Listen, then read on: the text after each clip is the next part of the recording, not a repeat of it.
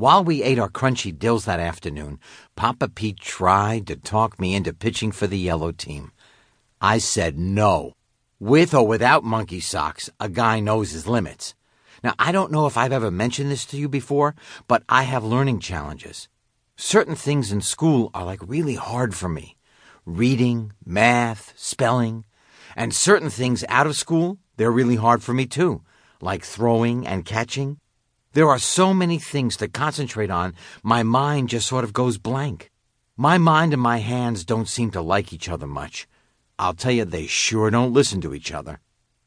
I'm not bad at all sports. My best sport is archery, which I did at camp last summer. I even won a master archery pin for hitting 10 bullseyes in a row.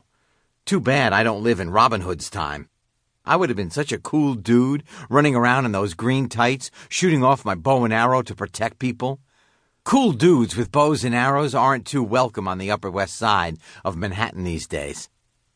After Papa Pete left, I went to my room to study for my social studies test.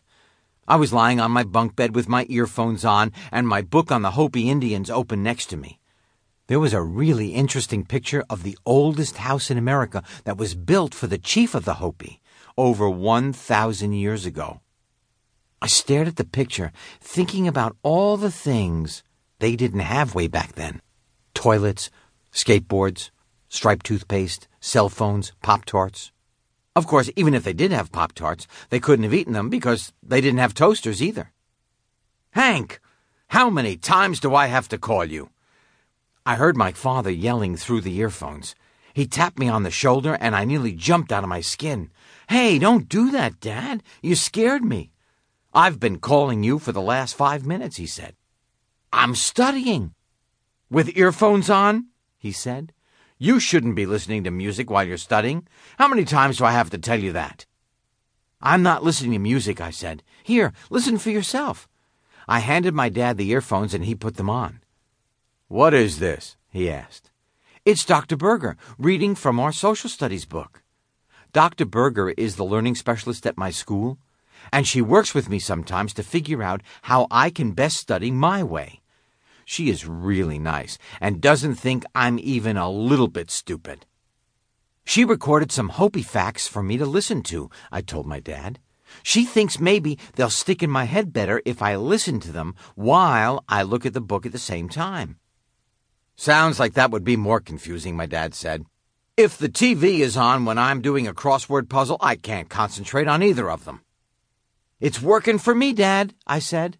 I know so much about the Hopi that I didn't know ten minutes ago. Like, did you know? Save it for the table, my dad interrupted. Dinner's ready. What are we having? I always ask that question with some fear, and I have good reason for that, too. My mom is what you call an experimental cooker.